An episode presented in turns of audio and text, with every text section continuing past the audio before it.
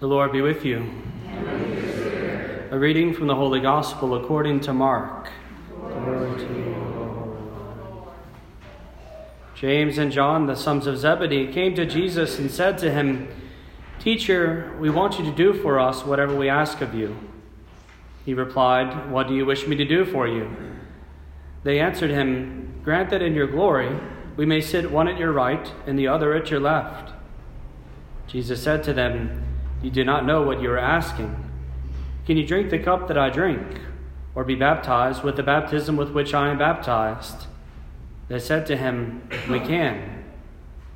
Jesus said to them, The cup that I drink, you will drink, and the baptism with which I am baptized, you will be baptized. But to sit at my right or at my left is not mine to give, but is for those for whom it has been prepared.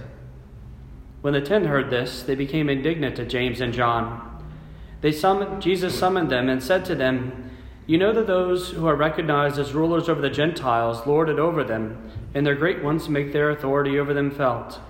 But it shall not be so among you. Rather, whoever wishes to be great among you will be your servant.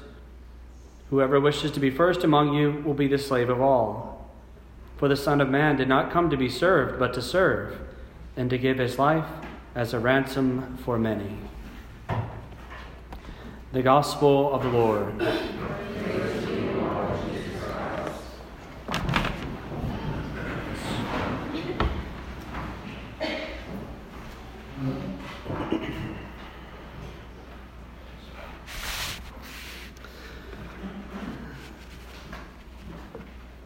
In the readings today, we're invited to reflect upon a great mystery.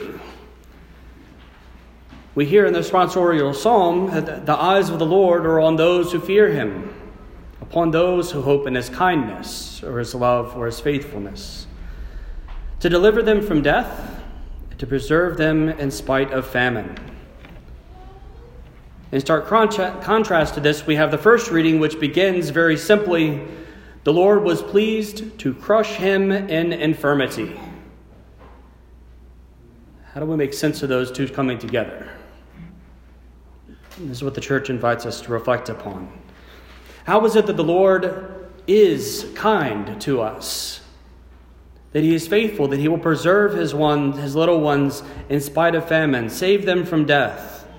And yet at the same time, in his will, was one who was a servant, a good man, to permit him to be crushed in his infirmity.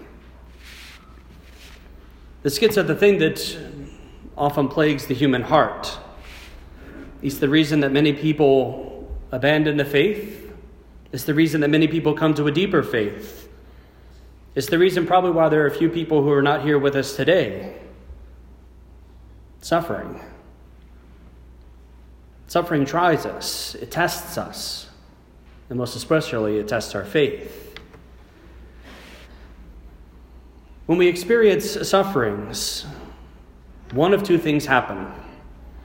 Either we cooperate with the will of the Lord and we resign ourselves to our cross, or we fight. Sometimes we go back and forth between the two a little bit. But ultimately, when it comes down to it, those are the two points. We resign ourselves or we don't. Isaiah the prophet, when he's writing about this, this servant whom the Lord will crush in infirmity, he's writing about what we know as the suffering servant. He mentions him on four specific occasions. We usually hear about him during a different time of the year, but it's appropriate for us to reflect upon him in his life here.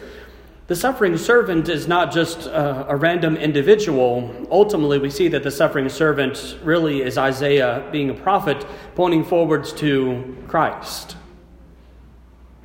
Our Lord is the suffering servant.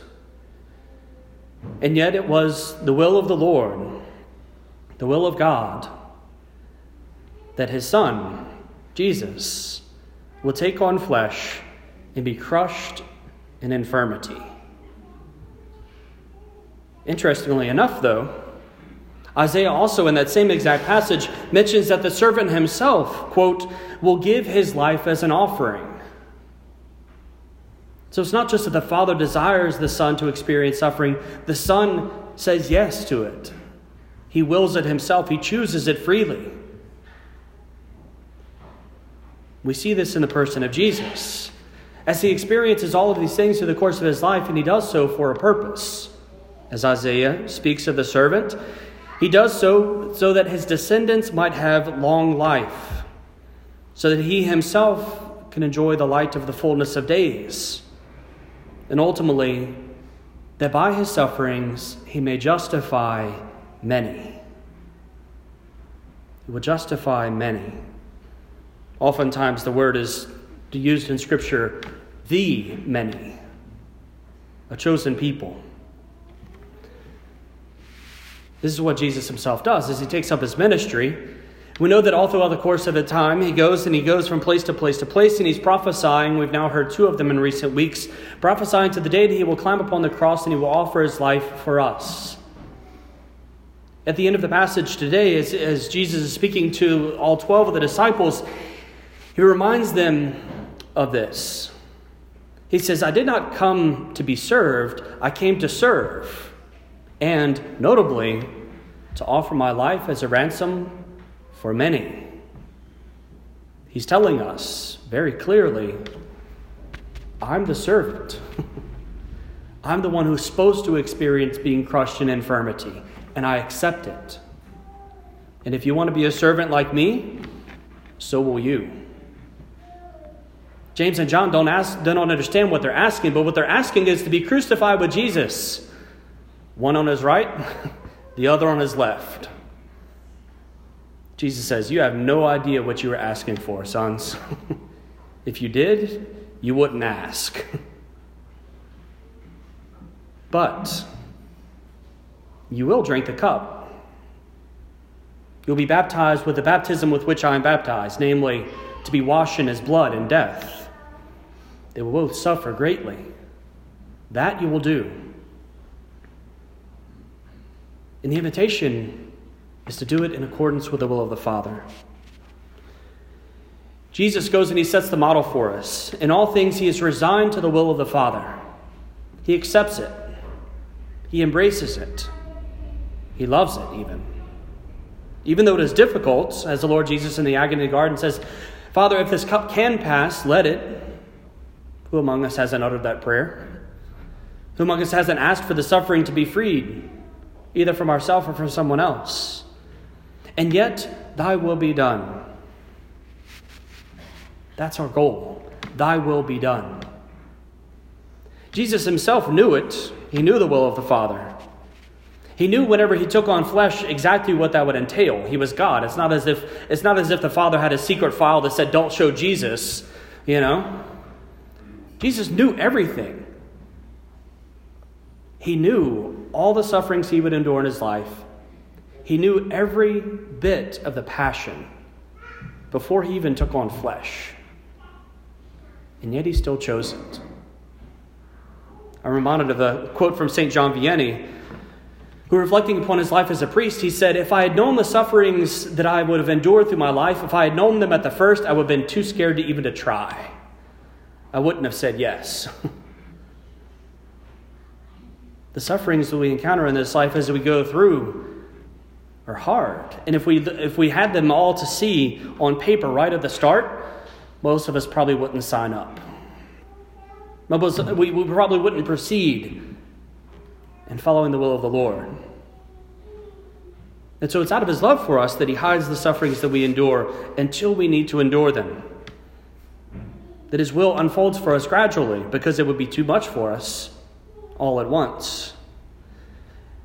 And in every single one of these, the Lord invites us to say yes to the will of the Father.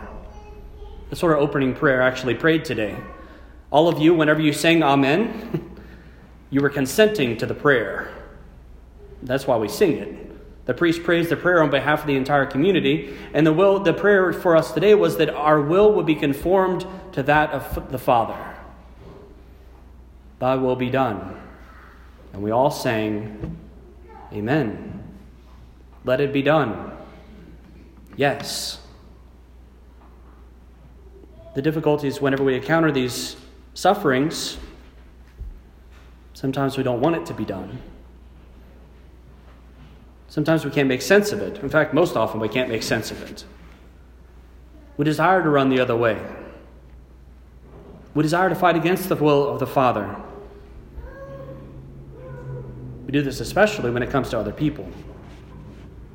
All of us can experience suffering ourselves. I can handle my suffering. But to see someone I love suffer, that's even worse. We can experience and we can take in, we can make sense of our own suffering.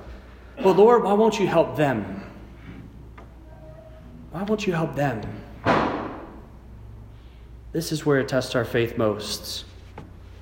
In this place, the Lord Jesus reminds us that He knows exactly how we feel. Exactly. The letter to the Hebrews should be for us an incredible consolation. That's what the writer was trying to remind us. He says, We don't have a high priest who's distant from us. We don't have someone who, who, who doesn't know what we've experienced. It's not as if God has only known about suffering because, you know, he, he's, he's, heard, he's, you know, he's heard our, our, our complaints and our prayer. Man, suffering must be really terrible. They tell me about it all the time. I don't know what it feels like, but, but that must be really bad, huh? Not at all. Jesus took on our flesh. He's experienced everything that we ourselves have experienced. If we experience physical suffering, so has Christ. We experience emotional suffering, so is Christ. We experience the loss of a loved one, so is Christ. We experience all of these, you know, you know, emotional turmoils, the difficulties and trials, the wounds of our earthly life, so has Christ. And He is with us always. This is our consolation.